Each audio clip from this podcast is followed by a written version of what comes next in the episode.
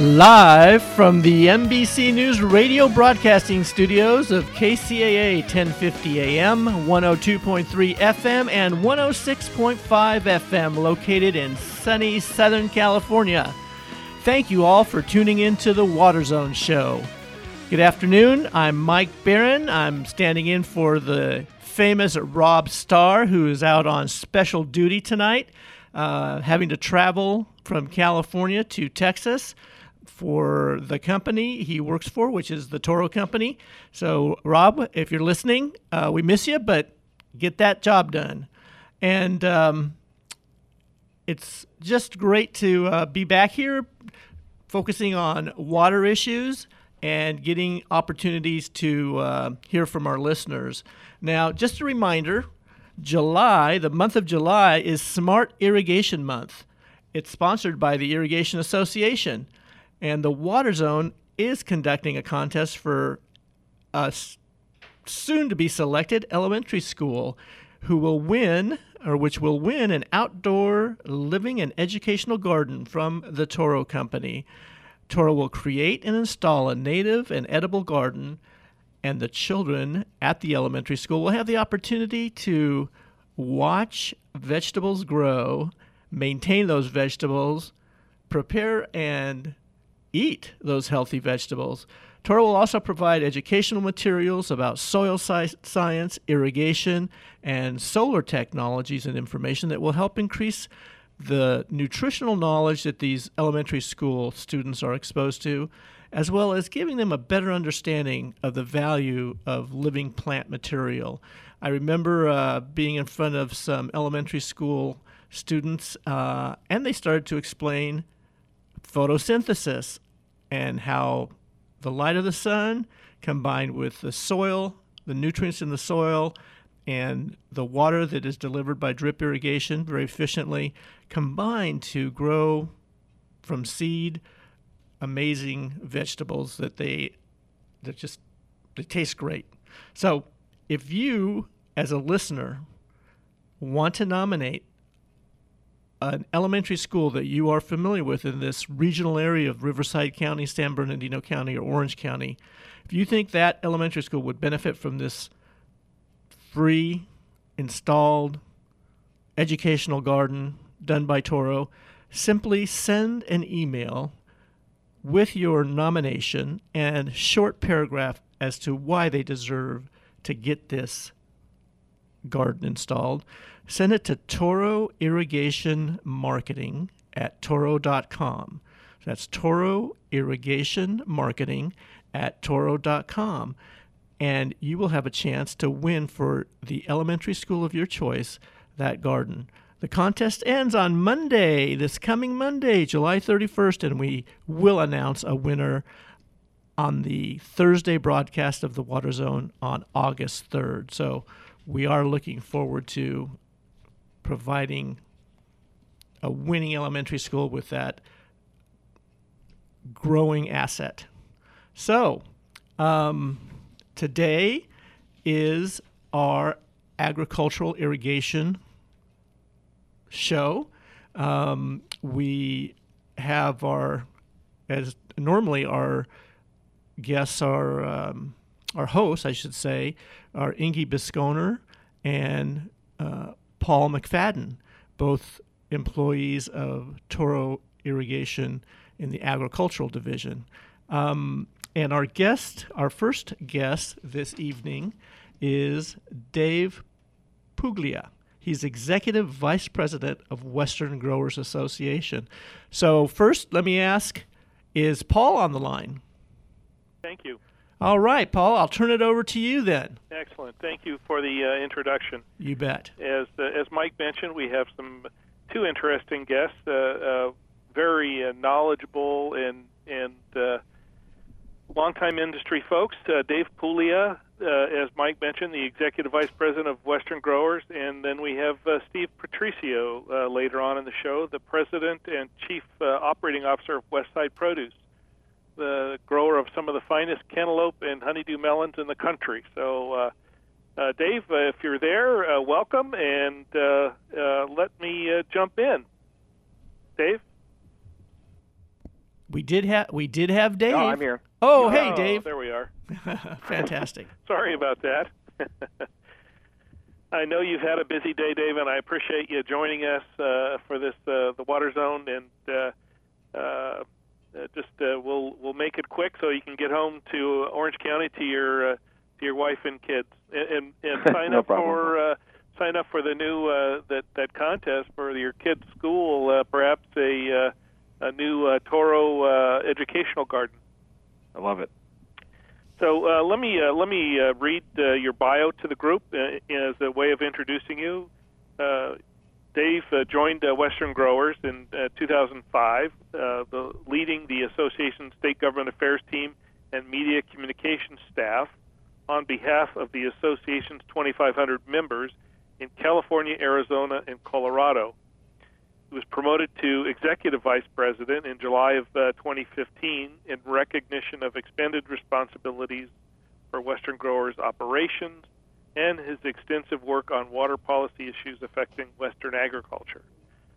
Prior to joining Western Growers, Dave was vice president of APCO Worldwide, or a global public affairs consulting firm. You previously served for seven years in the California Attorney General's office, first as press secretary and later as Dir- director of public affairs and communications. In addition to serving as chief spokesman for the state uh, Department of Justice, Puglia directed the agency's public policy research and was senior advisor to the Attorney General at that time, Dan Lungren. A Sacramento native, uh, you earned your degree from uh, Cal State University Sacramento in uh, government and journalism. You and your wife Lisa, or Leslie, excuse me, uh, live in Orange County with your twin sons. So, having said all that, welcome to the Water Zone. Thanks, Paul. I appreciate it. Um, tell, if you would be so kind, Dave, tell us a little bit about your background and how you ended up in agriculture, uh, coming from more of a government relations and, and journalism uh, background, uh, uh, ending up in the ag industry and, and with such a focus on water. Yeah, you heard in my bio. There's there's not a lot of ag in that bio. I was born and raised in Sacramento in the city, and um, went into politics pretty early in life. I was still in college actually when I had an opportunity to work on some political campaigns, and ended up uh, with a, a pretty interesting spot on the first George uh, Bush campaign in 1988 in California. The last time a Republican won California, by the way, uh, in a presidential race. And that led to a number of other opportunities in politics and government, um, which ultimately brought me to the state attorney general's office with Dan Lungren when he won in 1990, and um, stayed with him there for a number of years. Uh, and after he uh, lost the campaign for governor, I went out into the consulting business, and I represented as a public affairs consultant and a lobbyist, represented a lot of different industry sectors, um, a lot of different corporations, never anything in the food or ag sector, uh, mostly financial services, the defense industry, uh, chemical industry, but um, it, yet never really had any experience with agriculture. And so it really happened by by sort of an odd um, series of events. I was approached by two, in 2005 by one of my original mentors um, when I went into politics, a man named Ken Khachigian, who had uh, been a speechwriter for Presidents Nixon and Reagan um, and he had kind of held my hand when I grew up in politics, and somebody who uh, was a real a real coach to me. Ken uh, had been and still is a consultant to Western Growers, and approached me about an opportunity to head up the lobbying team for the association. And um, not knowing a thing about agriculture, I thought they were talking to the wrong guy, but uh, they uh, made a decision to go with somebody who knew Sacramento and knew how that place works. Uh, and as they put it, we'll teach you the ag stuff, but you need to help us get through that mess in Sacramento. So that's uh, that's how it happened, and that's been 12 years since I took the leap, and uh, I'm still learning about the ag industry. I'm sure I always will be learning about the ag industry, but it's been a wonderful experience. The water policy portfolio is actually traceable to your next guest. You're going to have Steve Patricio on. Steve and I were, on a, a plane flight from Phoenix back up to, I think, Sacramento years ago uh, when I had just come on board. Uh, we had been down there doing some lobbying in the Arizona Capitol, and Steve started giving me Water 101 lessons right there on that flight. Um, and and it was truly drinking from a fire hose. And he's he's still he still is my my water policy coach along with many other people. But I I didn't think I would work in water policy when I came to Western Growers. It's something I'd actually tried to avoid as a lobbyist prior. Uh, but um, I have found that I love it. It's of course challenging, as you know. We've had some very difficult times in California uh, from both legislative and regulatory standpoints. Uh, but it's been it's been a great experience to to pardon the pun dive in and and learn everything I can and then hopefully affect outcomes. You know, we're we we are pretty aggressive in pushing our agenda both in Congress and in uh, the state legislature and with the regulatory agencies to get more water to our, our growers and it's been very very difficult for reasons you you know well. Sure. Well, I would have to agree with Ken. I think uh, you're you're definitely the right uh, person for the job. So, uh, thank you for that. Um, for those of our listeners who are less familiar with Western growers, perhaps you could give us a kind of a, uh, a brief uh, introduction to Western growers, uh, who that organization is, and uh, what uh, who are the members of the group and what they actually do. Sure. Western Growers is a trade association um, at, at its heart. We represent produce farmers and shippers and handlers through four states in California, Arizona, Colorado, New Mexico recently came into our membership. And like any trade association, our mission is to uh, advance the, the agenda of our members, to help them uh, be profitable, to help them stay competitive, to help them with business services and educational um, opportunities that, that all go to their bottom line. We have about 2,500 members in those four states. Many of those members are uh, sizable produce companies that have operations, farming operations, processing operations throughout the United States. When we last checked, I think our members have a footprint in 23, 24 states and about 30 nations, 30 countries around the world. So they're pretty sophisticated companies. They're able to um, source their products, whether it's carrots or broccoli or romaine, uh, from a number of different places. Uh, they they produce, as I said, um, fresh produce commodities, fresh fruits, fresh vegetables, tree nuts. About half the nation's produce comes from our members. Um, most of the nation's organic produce comes from our members. They're both conventional and organic farmers. And um, as I said, they're mostly centered here in the West. Uh, I think another thing our listeners would be interested to know is that that one of the one of the the uh, things that Western Growers is very very focused on is food safety. Uh, would you agree? Absolutely, and it, it's really something that we've always been focused on um, for obvious reasons. I think people know fresh produce commodities uh, are grown outdoors. They're exposed to the elements, to animals, to birds, to all kinds of things. And unlike many foods, they are unprocessed. The whole point of fresh produce is to enjoy something out of the field that hasn't been cooked or processed. And because of that, there's more vulnerability to the transfer of pathogens from a fresh produce item to to the ultimate consumer. And so we have to always be on guard and always be looking at ways to drive down the risk that is associated with anything that is is consumed raw which most pre- fresh produce commodities are. And I think the real um, moment of of crisis came in 2006 I was only here for a year and a half or so at the time when there was an outbreak in the fresh spinach sector associated with an E. coli bug that was devastating. People probably remember that. And that really shook the industry to its core. We had already done so much to reduce risk, to apply best practices throughout the industry, but that revealed that we needed to do much more. And one of the outcomes of that uh, was the creation of a food safety regime for leafy greens that is a private partner, uh, private public partnership between state of California and the industry, known as the Leafy Greens Marketing Agreement, and it's a host of metrics and measures that members of the marketing agreement must adhere to to be able to be certified. Uh, and we have about 99% of the volume of, of leafy greens in both California and Arizona committed to that agreement and following those standards, which are very tough. They're based on science, they're developed in a transparent way with partners in the university system and food safety experts uh, in government and industry. And so it's one of the things that, that demonstrates um, our willingness to jump in front of a crisis and go to a real solution that actually improves the, the circumstances around, in this case, food safety, so that we don't have those kind of recurring foodborne illness outbreaks. Uh, Dave, can I uh, uh interject uh, just with a quick question? Uh, you mentioned on the food safety issue, especially with the leafy greens, uh, certification. Is that a state regulatory certification that ha- is provided, or is it by this private um, public partnership? That, that's a good question. That is a state certification. The California Leafy Greens Marketing Agreement is um, governed by the California Department of Food and Agriculture. And so the certification is attached to CDFA.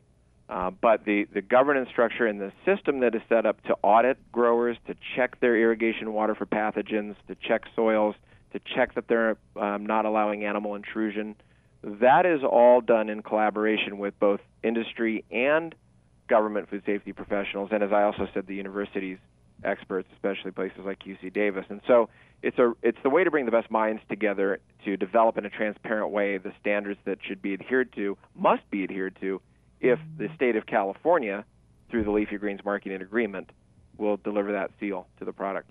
And and just my last uh, follow up, uh, approximately how much time elapsed uh, from this um, recognizing that hey, this was something that was serious, uh, this E. coli breakout with the spinach, and this new approach, the marketing agreement, then was developed.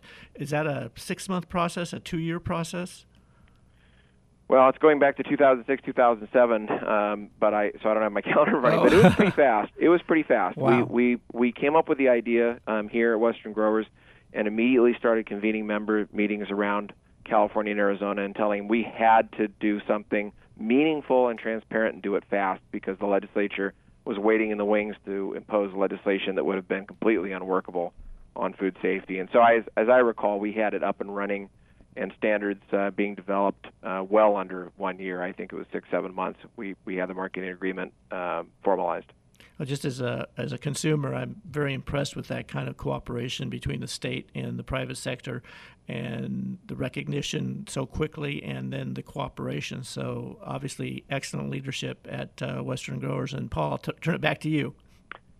Thanks, Mike. Yeah, uh, Dave and his uh, colleague Hank uh, who was, has been on a previous uh, Water Zone show, uh, were truly industry leaders, along with Tom Nassif, uh, uh, the head of Western Growers. All did a lot of very difficult and long, long, long hours worth of work to get that done. Um, so, Dave, obviously, Western Growers covers a pretty broad geography. Water availability and quality are very different just in California. Uh, how does that water footprint over the Western Growers uh, uh, states in Colorado, New Mexico, Arizona, uh, and California, how does that really uh, equate into the different uh, ways that your members grow safe food? Well, it's a huge factor. I think you know you you can oversimplify this a little bit, but it's not too far off the mark to say that if you don't have an adequate supply of labor and an adequate supply of water, you're not in business. These are companies that have um, adapted to changing conditions throughout the West. The changes we see and the unreliability, particularly that we see in, in water supply, especially in California, has, um, I think, pretty clearly pointed some of these these produce uh, farmers to other states and uh, even other countries. We've seen an expansion of production of fresh produce by American growers, by mostly California growers, in Mexico, and it's been driven by the lack of a stable, legal, available workforce here. But it's been exacerbated by uh, the experiences of the drought and the lack of water that could have been provided even during the drought but for the environmental regulations that we've allowed uh, to to send water out to sea when it's been made available in the delta. So, um, I think, you know, as with any business, I, I think there's there's a misperception that people have that consumers have that farmers can't move because they're tied to the land. Certainly, they are tied to the land. The land is their greatest asset, but um, in California and in the Western produce industry, these these larger companies that have been successful, they're family owned and operated, they're third, fourth, fifth generation. They desperately want to stay in California, but they've been successful uh, for a lot of reasons, and that gives them the, both the sophistication and the capability to source their products from other places, from Arizona, from Texas, from Florida, from Mexico and South America.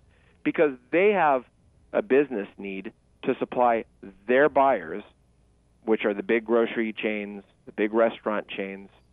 Those are their buyers. Those are their their customers. They have an obligation to fulfill contracts to deliver X quantity of name your commodity, let's say iceberg lettuce, to the following distribution centers around the country on the following schedule, and we want this kind of quantity, and we want this kind of yield, and we're going to pay that price. To these growers and shippers who have these contracts and have an obligation to meet them and a business need to meet them, they've got to be creative in finding ways to source those products, even with everything California throws at them. And so the, the water supply unreliability that has descended on California has caused, unfortunately, I think, um, a flight of production to other places. I think that can be reversed because everybody wants to grow in California. We have a Mediterranean climate, we have great soils, we have the infrastructure. All you need is you know just that water, and you've got the best uh, produce production region in the entire world. And so, if we can solve that problem and come back to a reliable water supply, and then tackle our labor supply problem, uh, which is an immigration reform discussion, then we would see the California produce industry uh, really take off once again. It's still a healthy, thriving industry, and I think it will be for some time and hopefully forever. But I, I, I do know that there has been some decline in production tied to water unreliability. Well, and that's got to affect the price that uh, uh, our listeners pay at the grocery store for their fresh produce and nuts and melons and, and, and all those things that are grown in California. I think that's true to a degree, and again, it depends on the commodity. Some of these are commodities that uh, really can only be grown in California, or currently are only grown in California, almonds, for instance. But others can be grown other places. And again, the the the people who ultimately hand that product to you, big grocery stores, for instance, um, they really are not always that picky about demanding that the product come from California. What they're demanding is quality and a price that they're willing to pay the farmer. And they'll look any place they need to look to get that product. Um, I do think that there is some brand equity associated with produce grown in California. I think many consumers look for California grown and and gravitate towards that. Uh, but I also know that eventually cost of production uh, will have its impact if it continues to escalate in California so far above the cost of production in other states and other countries you know, economics always wins, and uh, that's something we have to be attentive to. Consumers will pay more to some degree, but the real impact is that we will chase production away from California to other places. Well, wow. So, in the in the minute or two we have left, any uh, closing thoughts on how we can wrap this up and solve the, the, the water and the labor and the regulatory issues? well, I'll leave I'll leave labor and regulatory issues for another time because that that, that that takes more time to discuss. But I do think the water problem is solvable. I think that uh, I know that urban Californians, this is an extremely urban state, big, most populous state in the country, also the biggest farm state in the country. I have seen plenty of research that has confirmed for me that Californians in urban areas have a very strong affinity for our farmers. They know that we have a lot of great farmers in the state. We produce wonderful, nutritious, healthy food. They want that to continue. Our challenge is to move that sentiment that exists in urban areas where a lot of legislators are to the legislators themselves to apply greater pressure on the regulatory agencies to pass new legislation to free up water when it's available in our system and allow the water managers of California who are absolute geniuses to figure out how to move water to where it's best used. They're great at doing it. What we've done unfortunately as a as a body politic is keep the water out of their hands. We've got to let water managers in the state get back to doing what they do so well for all of us. Excellent. Well, I've got to say, Dave, I'm going to be lobbying uh, Paul to bring you back because I would like you to uh, let us know if there's unanimous support from your members for the twin tunnels. Now, I don't want you to give away any secrets. We want uh, listeners to tune in the next time you're on the Water Zone. But thank you so much for participating. Very informative.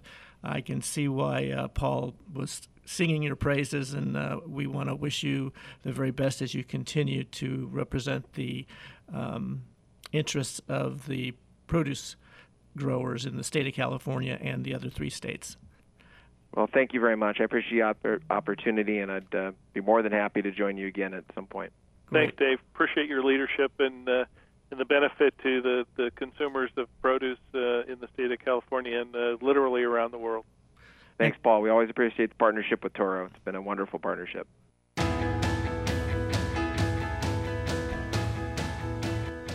Welcome back.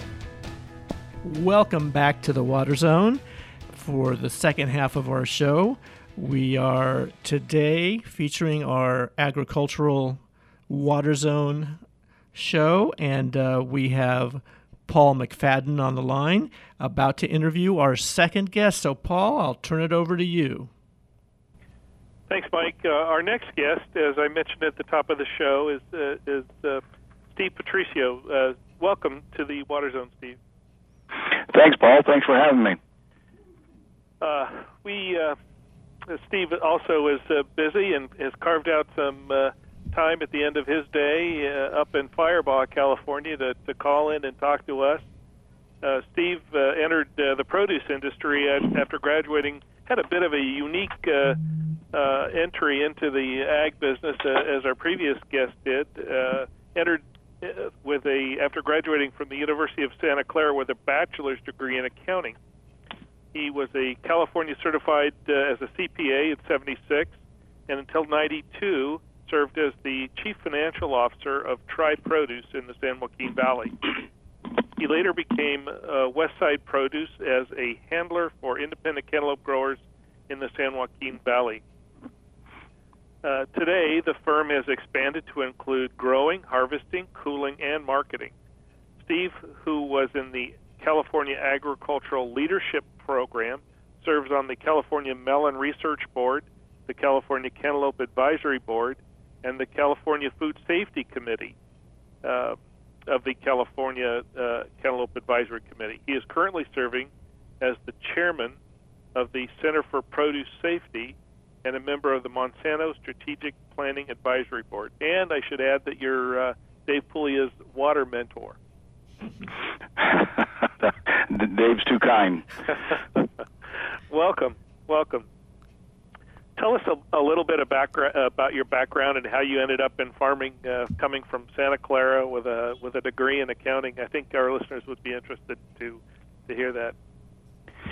Well, uh, uh it, I, w- I was raised basically as a city kid. I, I grew up in a small town, but my my parents had a uh, mom and pop uh, grocery store for three generations, and the closest thing I came to farming was working in the produce department and after I graduated uh, in Santa Clara, the, in the heart of the Silicon Valley, I thought I was uh, destined for a career in high technology electronics. But uh, when I was uh, approached and hired to become the CFO of a uh, very large, diversified family farming operation, uh, suddenly I'm I'm in agriculture.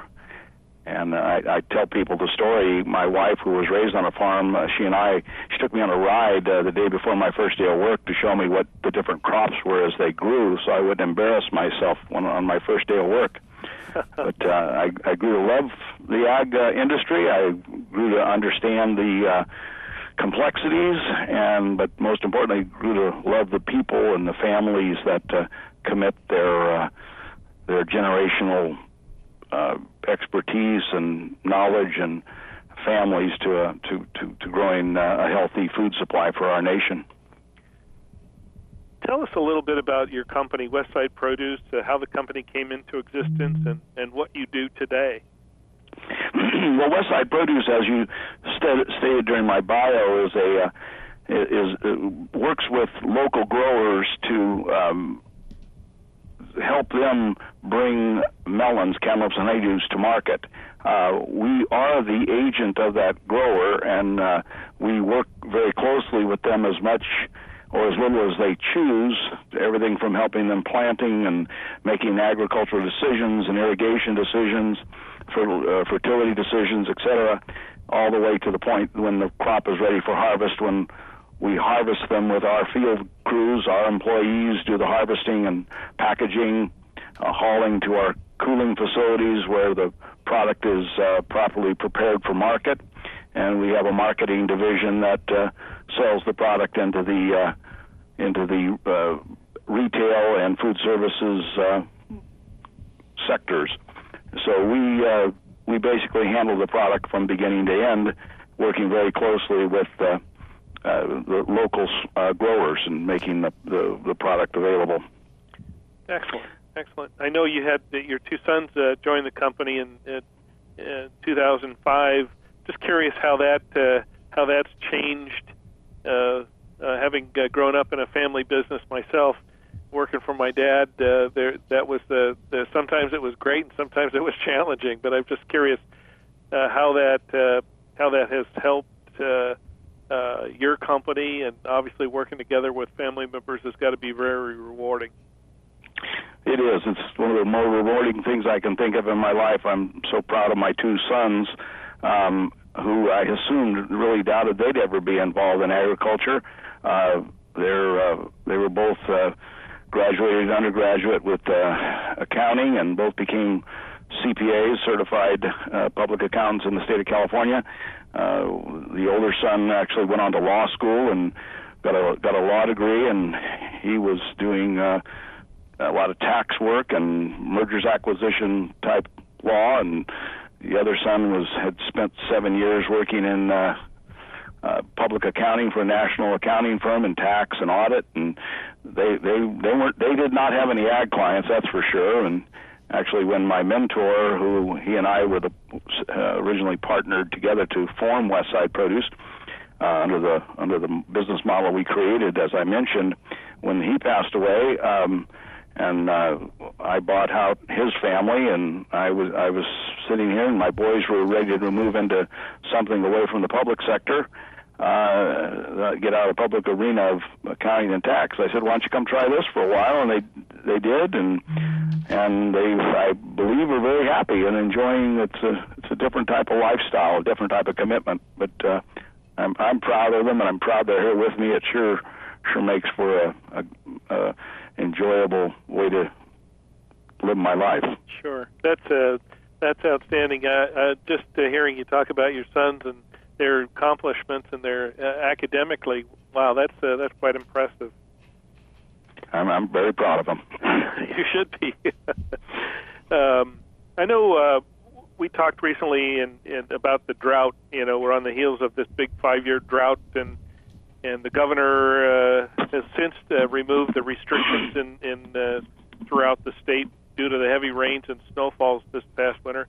But uh, I'm just curious, uh, Steve, how does how does the the five-year drought and then the the the, the shift, if you will, or the pendulum swinging the other direction towards uh, towards this uh, this uh, heavy water year, if you will. How does that how does that affect what you do and, and how your growers uh, uh, react? Well, Paul, as I mentioned earlier, my mentor uh, in in the ag in the ag industry, my original boss, and then my partner uh, was a water attorney who was extremely active in forming many of the water districts that uh, we all know in the center of California from the 1940s, 50s, and 60s. And so, uh, virtually every day of my working career uh, was at some point we talked about water as as it was an important piece in everything he did, and it it, became an important piece in everything I did. And as we were establishing Westside Produce and the new the new regulatory world, uh, the, the post CVPIA, the Calif- when the the new federal rules came into play about agriculture in the West, and coupled with the Endangered Species Act and the, the whole series of um, legislative decisions that came down in the 1990s. I remember uh, we we had a discussion at one point, and uh, Mr. Telles made it very clear that uh, his he, he believed we would never see a return to the the 60s and 70s, and that the the success of California was going to depend on the most senior water right uh, holders, and so we focused our attention on growers within the uh, the uh, most senior water rights areas, and not ignoring the junior water rights areas, but constantly asking our growers and working carefully with our growers that uh, how they were going to be able to react to the inevitable when uh, uh, there would be zero water allocations to the uh, Central Valley project, to the two and a half million acres of, uh, of very productive farmland in the center of California was going to have to learn to receive zero allocations from the uh, federal government under the contracts that they held, and so we we uh, pivoted slightly and made our commitments uh, so that we had to have we wanted and knew we had to have melons every year, at, uh, every day for the customers. That's what they demanded. In fact, about that same time, I was working on a, I was working as on one of the committees of the state uh, government of the ag department and doing some work uh, during the Schwarzenegger administration. And uh, I remember listening to a, a, a conference up in San Sacramento when uh, a large executive, uh, important executive from Nestle, stood up and, and made a very important statement that rings true in my head that whether we like to talk about it or not, we all grow ingredients. And those ingredients go into various foods, and various uh, decisions are made by corporate America, and they can't be without ingredients. And water is an, a key ingredient. And these, this, like this company said, I've got to be where there's a reliable supply of water so that I have a reliable supply of ingredients.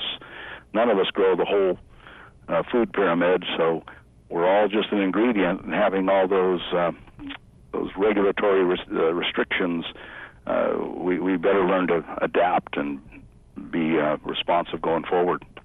That's an interesting way to put it. I never heard it uh, expressed quite that way, but I like that. I think, uh, uh, like you say, that rings uh, very true. Uh, huh.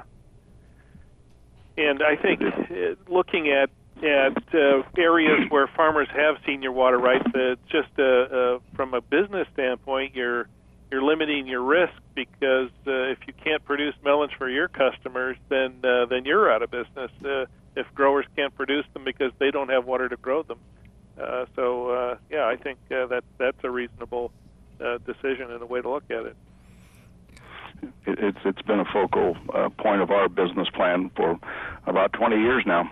Huh, I'll be darned. Well, I, I, know this is Mike Barron. I'm not on the ag side of things, but um, a, a, host of the Water Zone on non-ag uh, events. But uh, the CVPIA, I believe, passed in 1992, and um, the uh, this is the Central Valley Water Project Improvement Act. I'm sure it was uh, sold to the public as uh, improving uh, water reliability, but in fact made a fundamental uh, change in the priorities for which the uh, Central Valley Project was going to del- deliver water for. C- can you take a moment or two to just explain a little bit about the impact that impact that that had on on your company? Well, uh, CVPIA is is a critical turning point in all of uh, Western uh, Western U- the United States because CVPIA set a priority within the Central Valley Project, but also set a recommitment on the behalf of the Bureau of Reclamation, uh, the division of the Department of the Interior, as to their uh, prior hundred years of dealing with the West, uh, the, the Western United States, the Bureau of Reclamation and Department of Interior had a, as their mission that they would establish and and and uh, uh, populate the West and create agriculture and and and rural America in the West and provide the the, the reliable water supply, but e- equally important to to uh, deal with flood control. Uh, one of the most important principles every anyone that wants to know about agriculture and water is that first and foremost there would have been no Central Valley Project or there would be no dams and reservoirs anywhere in in the western United States if it wasn't for flood. Flood was the predominant reason why projects were developed, why dams were created, why water was channeled. It was in an attempt to uh, uh, prevent losses, economic and, and personal, from from floods. Uh, I mean, I, I, I believe the uh, the uh, capital of California was moved three different times after it was flooded out of the various spots it was in, and the current location of the capital would be flooded today if it wasn't for the uh, the projects that uh, control the flooding and massive water that comes through the Sacramento river bottom and the Feather River and, and the American River. Uh, so flood control is a key element. Uh, CVPIA changed that association that we had with the Bureau of Reclamation, and in effect created what I often refer to as an adversarial uh, situation. For 100 years, we were almost like partners, and then it suddenly became uh, where we, the farmers, had to fight for the water that we got, the contracts that we had signed, and the commitments that were made between the government and the farmers to to purchase water, and that's I guess the most important thing is that it, none of this was given. All these this infrastructure that was developed, uh, water was paid for as it was used at rates determined by the government to both pay for the project and uh, make the help help the farmers compete competitively in a world world competitive market. And uh, absent those fees uh, and monies collected, uh, it, it, it changed the dynamics of the region. Uh, I think an important fact that I've always liked to, to know about is that uh, CVP uh, CVP was actually developed at the same time that the uh, Washington D.C. subway system. And if, uh, a bit of history would tell you that the cost of the Central Valley Project and the cost of the Washington D.C. subway were almost identical. And uh, um, more than uh, 75% of the cost of the Central Valley Project has been repaid, and the cost of operating the system has been covered by the recipients of that water, whereas the Washington, D.C. subway has never paid for itself, and there's been no payback of the money, and it's a loser every year.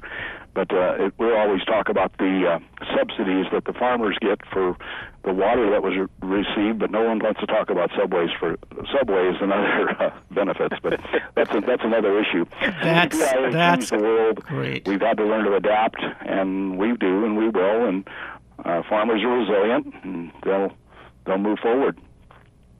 Speaking of resiliency, I know you've done a lot uh, uh, just uh, uh, within your own company in food uh, sustainability, but uh, in addition to leading, helping lead the industry that direction, I know on for Westside Produce, you've done a, overhauled your food safety program. You've enhanced traceability for food safe for for for food safety. Um, you have new harvesting equipment. Uh, you've installed a new uh, five-acre, 1.2 uh, megawatt uh, solar project. Lots of things. Very uh, progressive, uh, forward-thinking type uh, uh, project. Could you tell us about about some of these initiatives and why they're important, uh, uh, not only to Westside Produce but for our listeners? Well, the, th- thanks for bringing those up, Paul. It, it is a thing that we do as a as a matter of continuous improvement within our company, and we believe that farming has always been at the cutting edge of technology.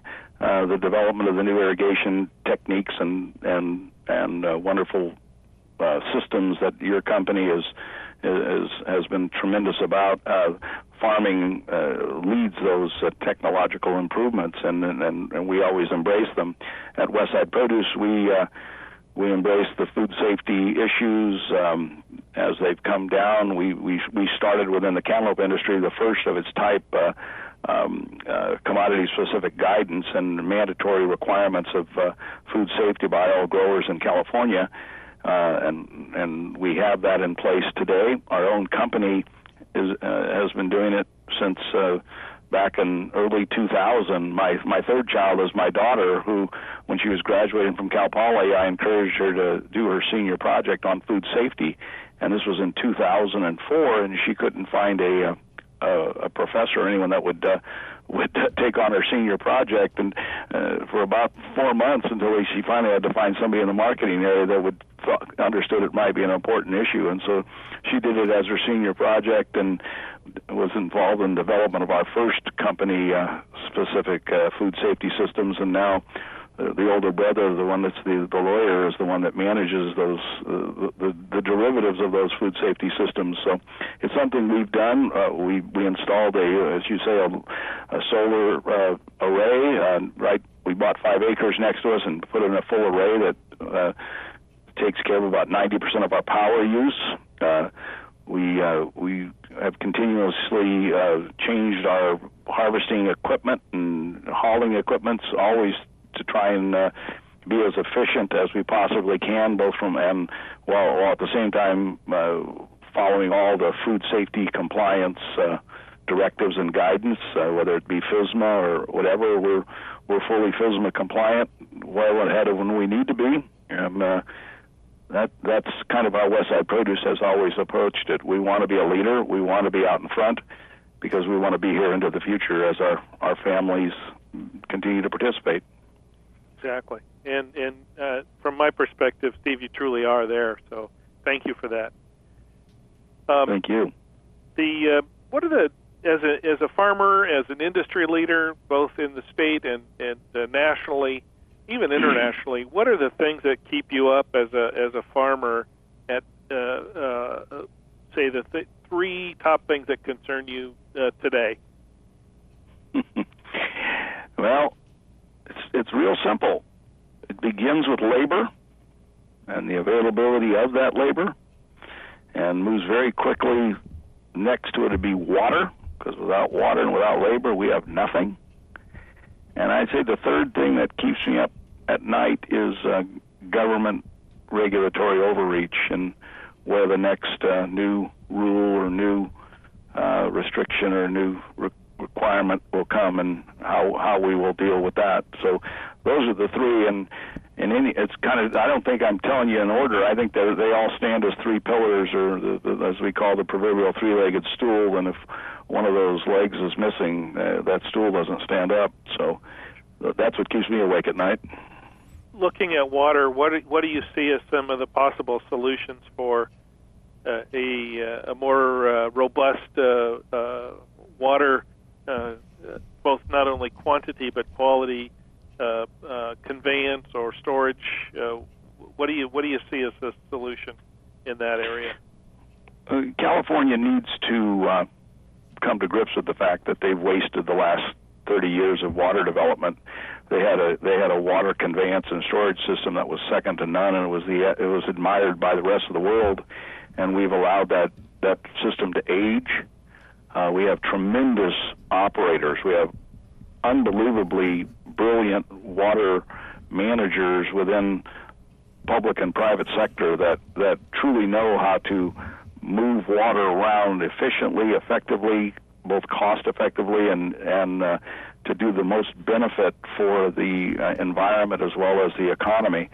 And when we've created these new regulatory hurdles and and we get ourselves in the way of these phenomenal managers, uh, when when you push, you pull some other place, and I'm afraid that's what we continue to do as we uh, with the overreach that government continues to impose upon explaining a system that, for the most part, they don't understand, and uh, trying to uh, to put uh, round pegs in square holes. So uh, we we the, the, the and I see it more and more every day. I've, it's been an active part of my life, and what I see is people are starting to wake up to the fact that it's not just farmers who are having to lose water; it's cities and indus- other industries and people throughout the state. We, we have a population, we have a system that was built for 20 million people, and we currently have a population of 40 million, and yet the infrastructure isn't even complete from the original designs from the 1950s. So